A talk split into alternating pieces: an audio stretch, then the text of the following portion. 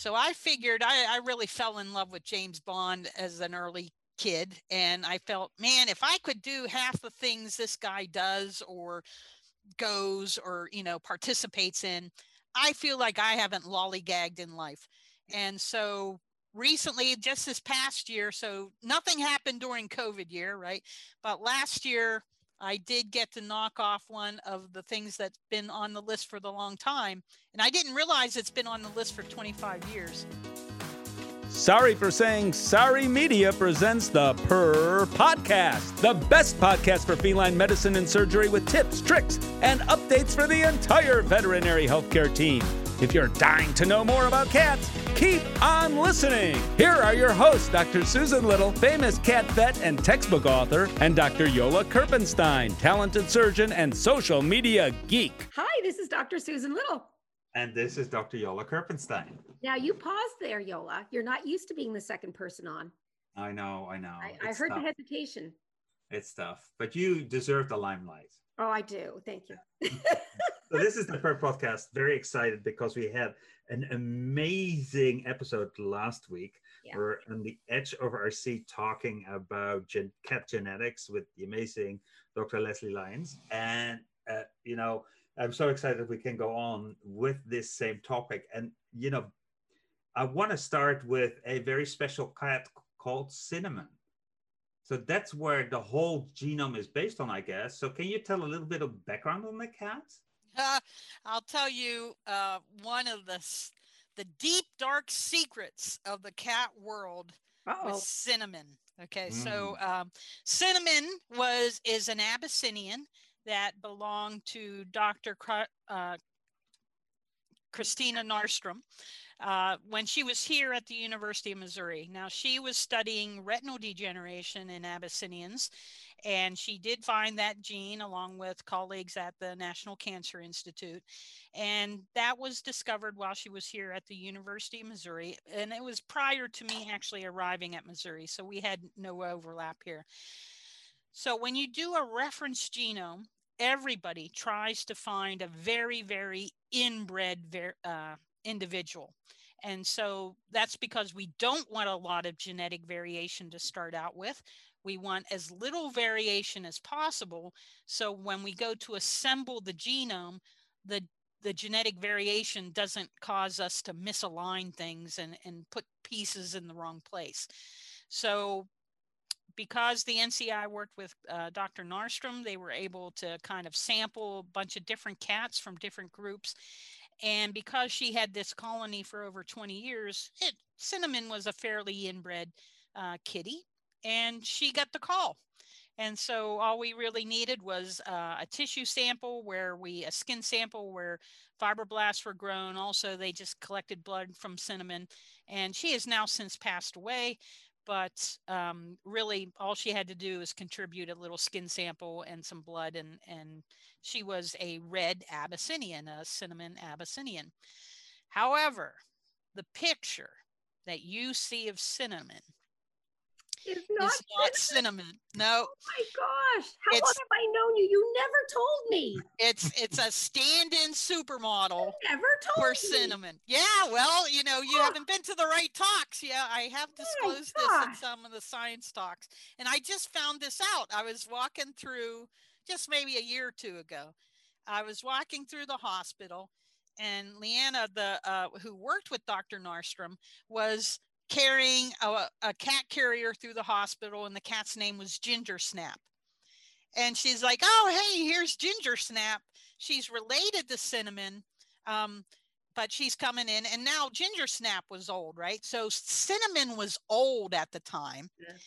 and she was fat and so they didn't want to take a picture of an old fat cat you know and um, this is how the story goes you know maybe you know dr Narfström will come in and say no no that's, no, that's right.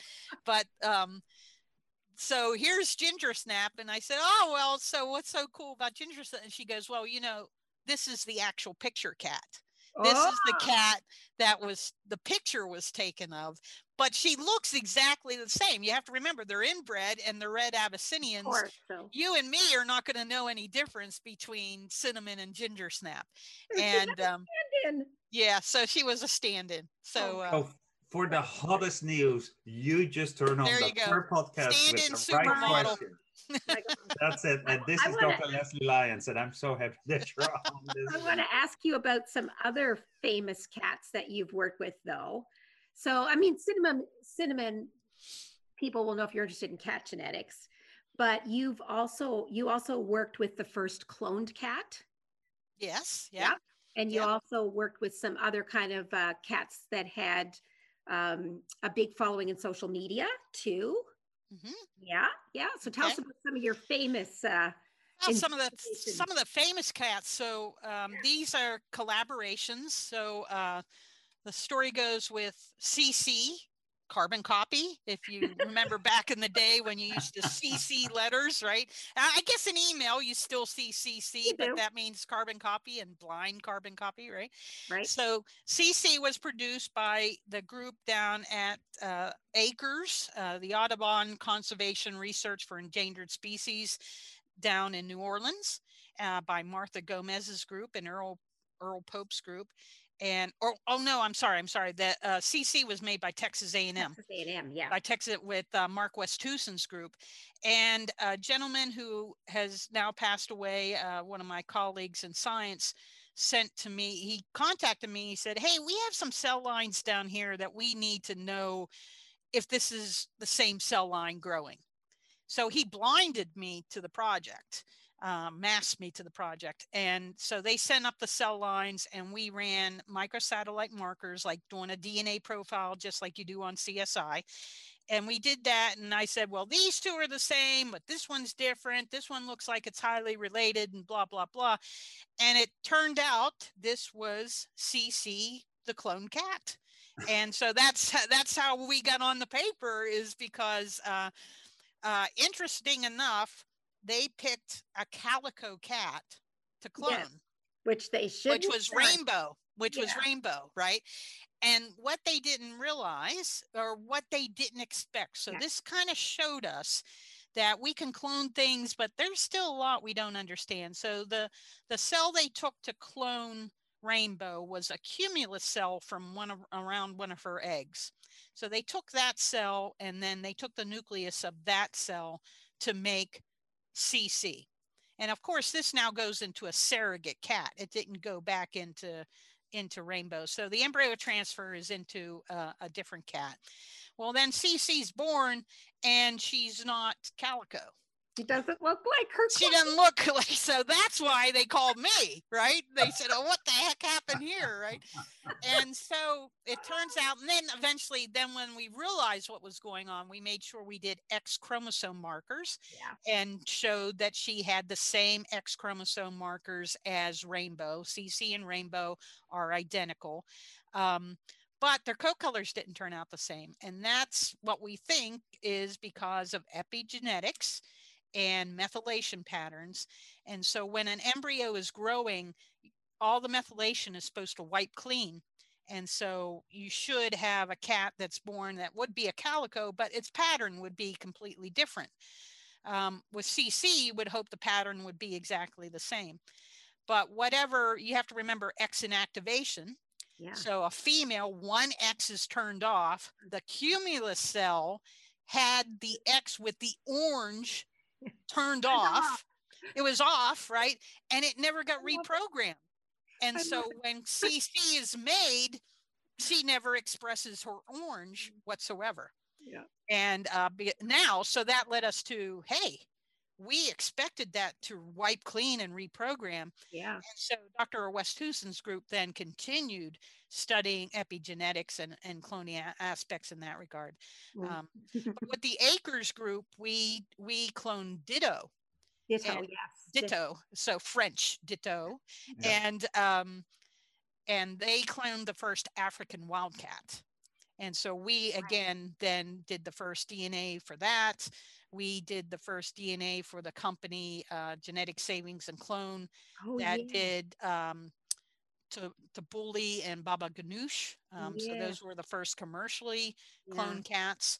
And uh, so we we were involved with the early DNA work to prove that the clones were the actual clones. And the whole commercial cloning of cats kind of imploded, didn't it? Really? Well, I think it's still done. And actually, I think it's still done through a company there in Canada. No. And yeah, so uh, ViaGen, I think, still actually does it. And they clone cats and dogs and mules and um, probably other species, horses. And um, so, yeah, yeah, that still kind of goes on. I haven't heard much about at all no. um, uh, about cloned cats, but I think so it is still done. I, if I want to clone my cat and I want exactly the same cat, you know, phenotypically, that's probably impossible then or do I need to take a cat that is fully black, no color, whatever? well, um, no, generally, generally the striping and spotting patterns come out pretty close. They hmm. do come out pretty close. They might not be exactly perfect, but they're going to be darn close. But again, what you have to remember is variation, what an individual looks like, is the summation of their genetics and their environment. So there's no way you can raise that new cloned cat under the exact same environment as the previous cat. The mm-hmm. diet's going to be different, the socialization's going to be different. So you might have a cat if it's a random bred cat there's a good chance you might have a cat with a fairly different personality. There might be some some things that they surprisingly do that are similar like chase balls or or something like mm-hmm. that that norm you know that uh, you wouldn't normally expect. But then that goes back to well if i really want to have a cat that's going to have a similar personality that i can predict you might just need to go back to a breed mm. and that's why we have breeds is because yeah. they're more predictable with their color and yeah. their behaviors yeah. and so you have nearly a better bet there now if you cloned a breed cat you would have even a higher likelihood of the cat being looking the same and actually having more similar be- behaviors as well. But part of that's just because of the breed background yes. as well. So many traits are set, so they're yeah, yeah, exactly, um, exactly. Do you have something to do with Grumpy Cat too, or am I wrong about that? No, uh, we wanted to sequence Grumpy Cat and uh, as part of the 99 Lives project, right, but right. Um, that never came to its fruition, okay. and we've lost Grumpy Cat now, and yeah, yeah. and then uh, Little Bub as well. Oh, so a group in Germany did sequence Little Bub, and uh, so Little Bub is in the 99 Lives project, but ah, that, that's an addition that the German group put in. Uh, a group of young investigators from uh, Germany did that. And uh, we have done DNA on Mr. Bigglesworth. Uh, oh, so when we found the Sphynx mutation, the hairless mutation, uh, that's Mr. Bigglesworth. So we did have a DNA sample from Mr. Bigglesworth, that's and cool. yes, and he is a Sphynx. he actually has a genetic mutation. It's not due to cryopreservation that he lost his fur. you've worked on so many interesting things. So I want to ask you of everything you've worked on, what was what will be the most memorable to you? What's the one if you had to rank, you know, the discoveries and the and the the problems that you've worked on, what would you put as personally most satisfying, most interesting? What's your number one?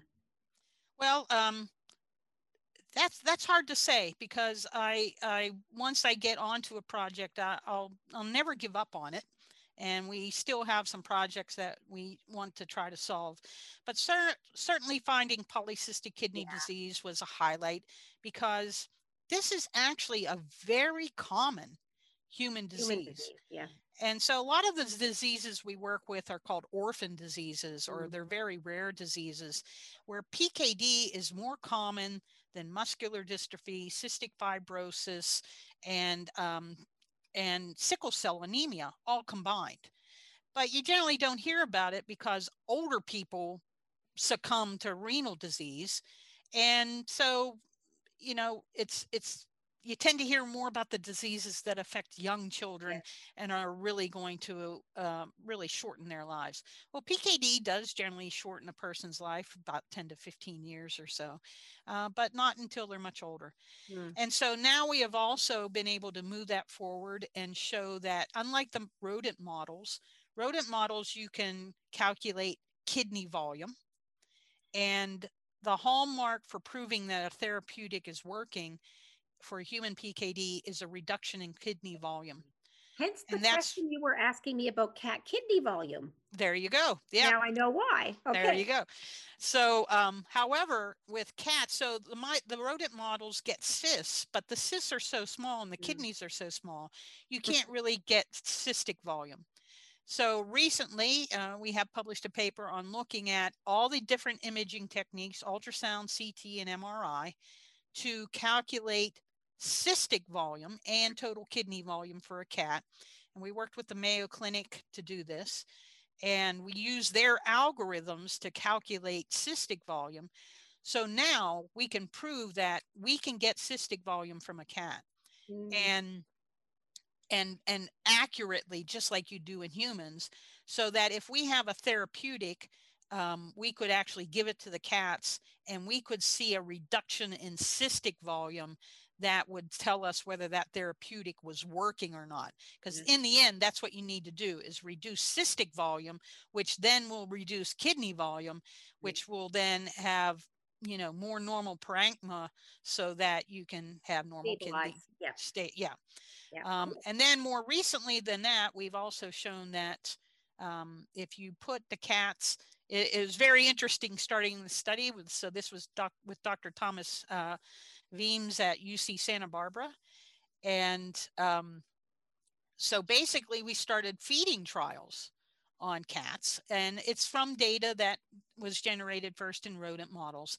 So if you put cats on a ketogenic diet and it's funny when they first called me and they said you know can we put cats on a ketogenic diet? And i'm like a cat is a ketogenic yeah. diet. Yeah, yeah. they they don't eat any grain whatsoever. Yeah. So I just put a cat on a ketogenic diet. Well, the thing is, we have forced them to be on non-ketogenic diets with all our cat foods and stuff, right? So now they're currently on non-ketogenic diets but so uh, what we did is yes so we tried to get them onto high protein for this particular study we did a fasting study.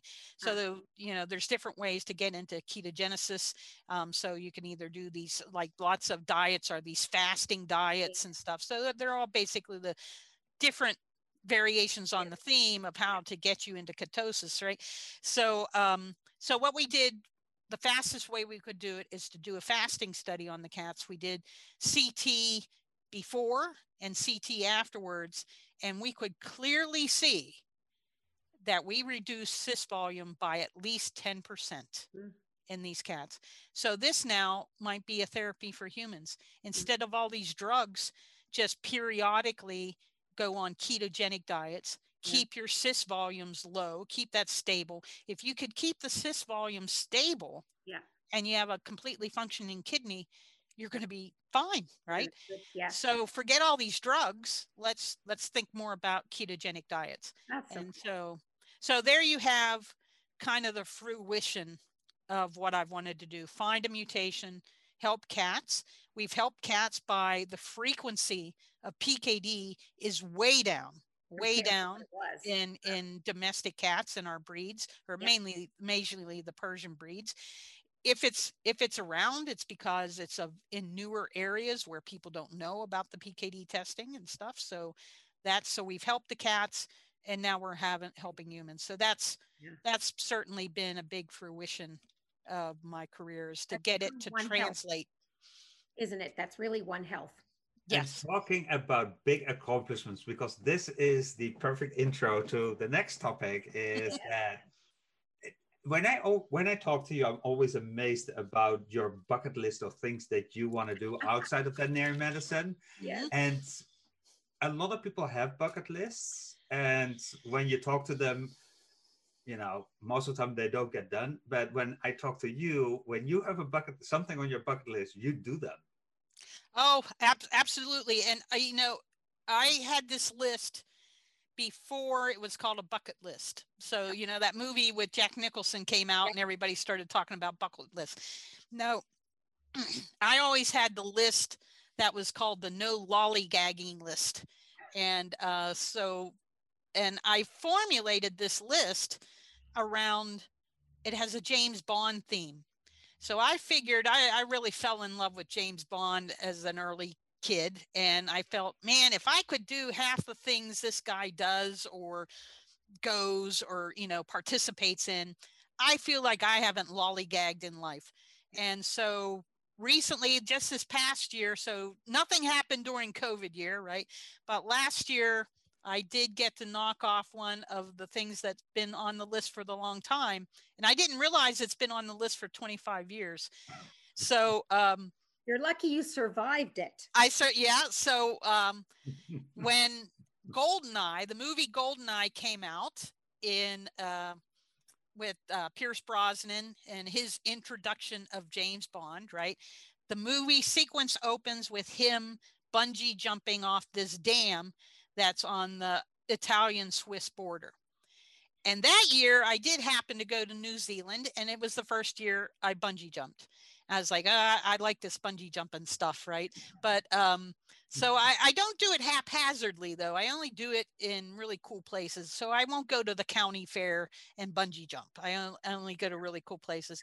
so Africa to bungee jump. Yeah. So Susan's been the videographer in a couple of these. Yeah. And I'm so I've jumped. I'm there to take your body home and arrange. Yes. Yeah, she, yeah. Yeah. Exactly. so job. I've we've got the bump bungee jump in South Africa together, and that's one of the highest places over the uh, Storm River. For those who are listening, I do not jump. I watch her jump. She she watches and cheers. Yeah. yes, that, that was the same trip that we went out on that great white shark cage diving thing, wasn't it? Yeah, you yeah. cheered and I got in the water. And yeah, once yeah. again, I did not go in the water. There's a theme here. Yeah, and and then that was that was also now you remember we then went to Victoria Falls. Yes. And I bungee jumped there. And I came up and I remember saying, This is the most rinky dink place, meaning yes. they had the less safety precautions yes. than everybody else. And six months later, an yes. Australian went into the river. Yep. because um, the, the crocodiles. exactly. and floated around for for half an hour yeah. in between the crocodiles and that sort of thing. Yeah. So this this past year, I did get to go do the. Susan wasn't available to go with no. me, but a good uh, Italian friend and colleague was there. I always have somebody with me just in case, and um, I got to jump off the dam there for the golden eye jump, and and I I acquired fans because you know you forget what you look like well i'm i'm a dumpy 57 year old now with gray hair, right? And I'm getting up there to bungee jump and I'm just all happy and everything. And people are coming up to me saying, How old are you? And and are you and then I did it a second time and people were cheering because you know you have all these young kids doing it and they're frightened stiff. They they can't make the leap. They literally fall off because your legs freeze. Your legs tell you don't do this right? And um, and so they fall and then they won't do it again. And i got up and i did it forward and then i jumped backwards. And um, i had i had a group of cheers cheerleaders with me and stuff and uh, so that's but i try to do all kind of um, james bond things and i think at christmas i'm going to try to talk susan i just discovered that um, ian fleming's house in jamaica is called goldeneye so that's yeah. where that comes from and you can go to the resort and stay in his villa. And I'd like to start writing a book on cat genetics.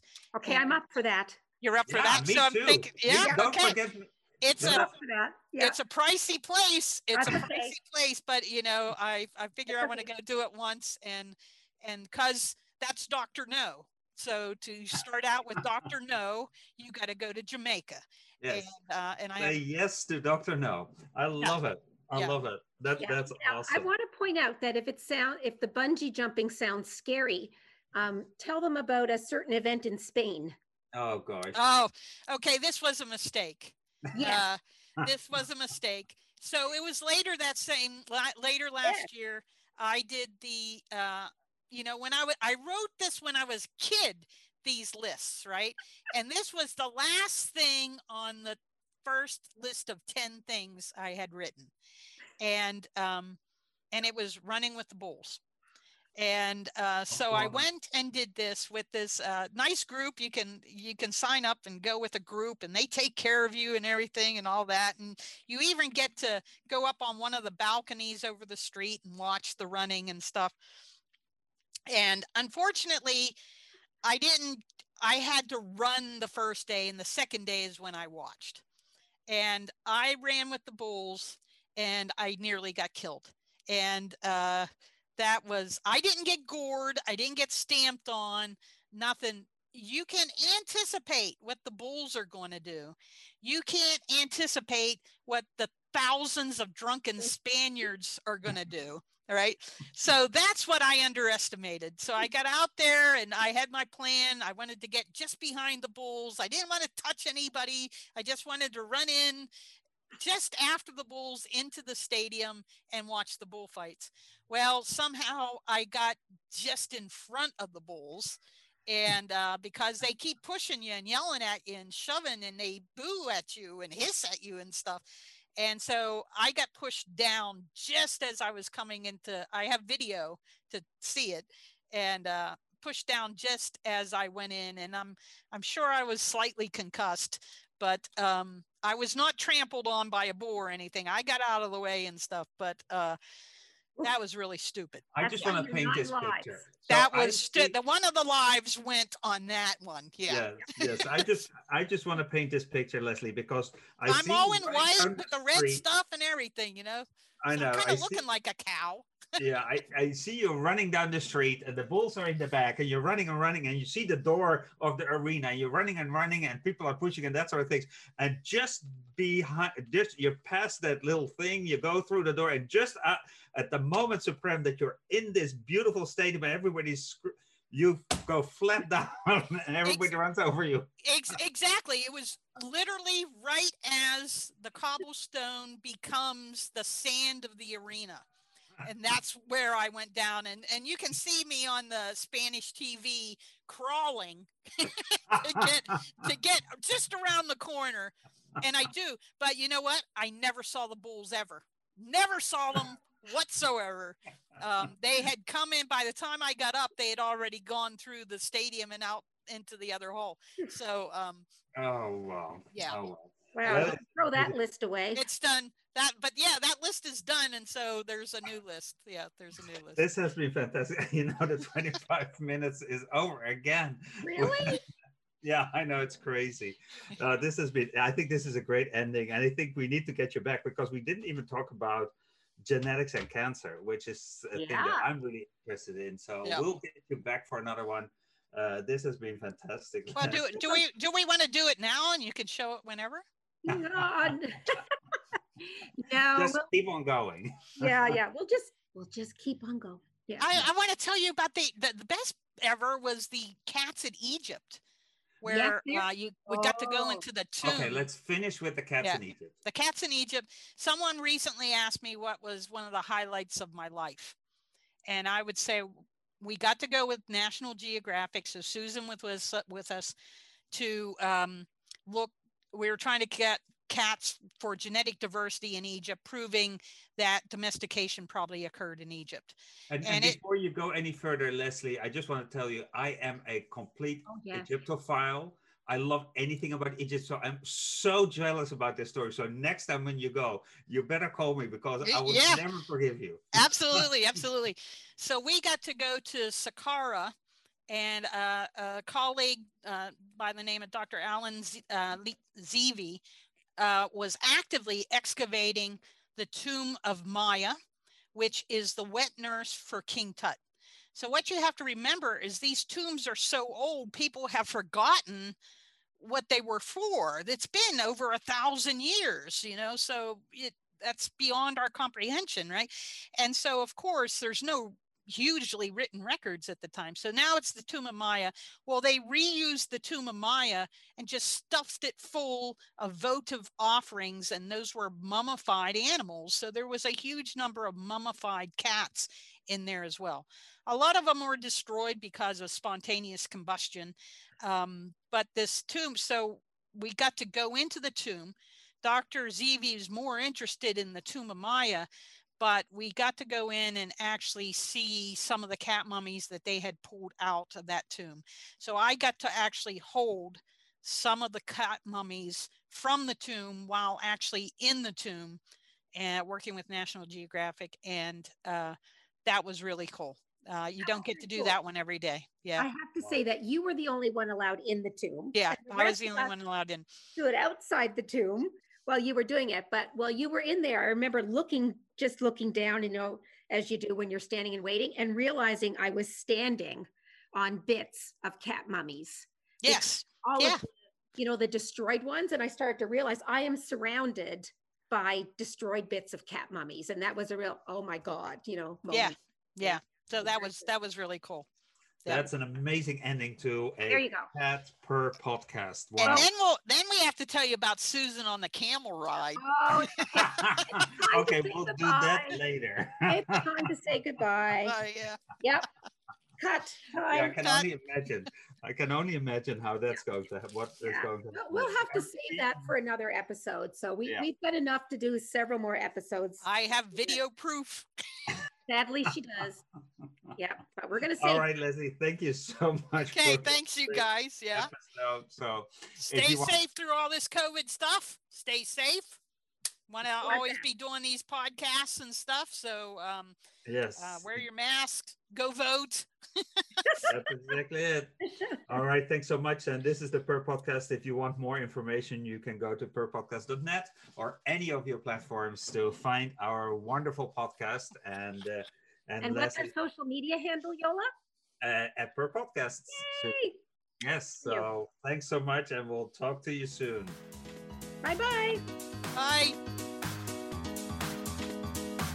Dr. Susan Little is a feline medicine specialist with two cat only hospitals in Ottawa, Canada. She is best known as an international speaker and as the author and editor of two textbooks The Cat Clinical Medicine and Management and August Consultations in Feline Internal Medicine. Along with three cats, she also admits to owning two dogs, and you can follow her on social media with the handle at cat pet Susan. Dr. Jolle uh, Kirpensteijn is a diplomate of the American and European College of Veterinary Surgeons and a big cat fan. His specialties range from surgical oncology and reconstruction to minimally invasive surgery. He is the author of two textbooks on basic and reconstructive surgery. Did you know he was allergic to cats? Jolle works currently at Hills Pet Nutrition. You can follow him on social media with the handle at GVE TSX. This episode is made possible by the generous sponsorship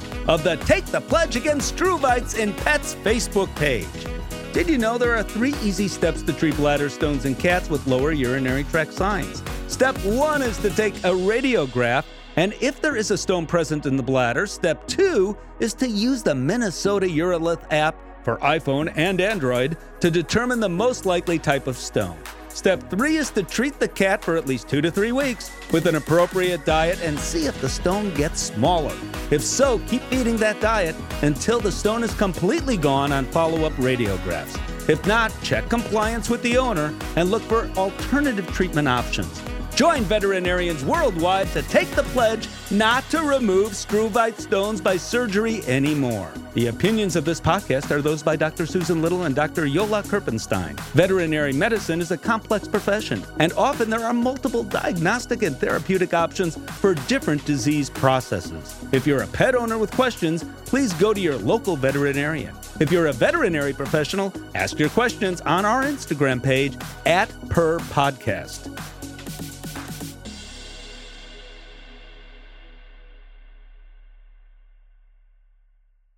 うん。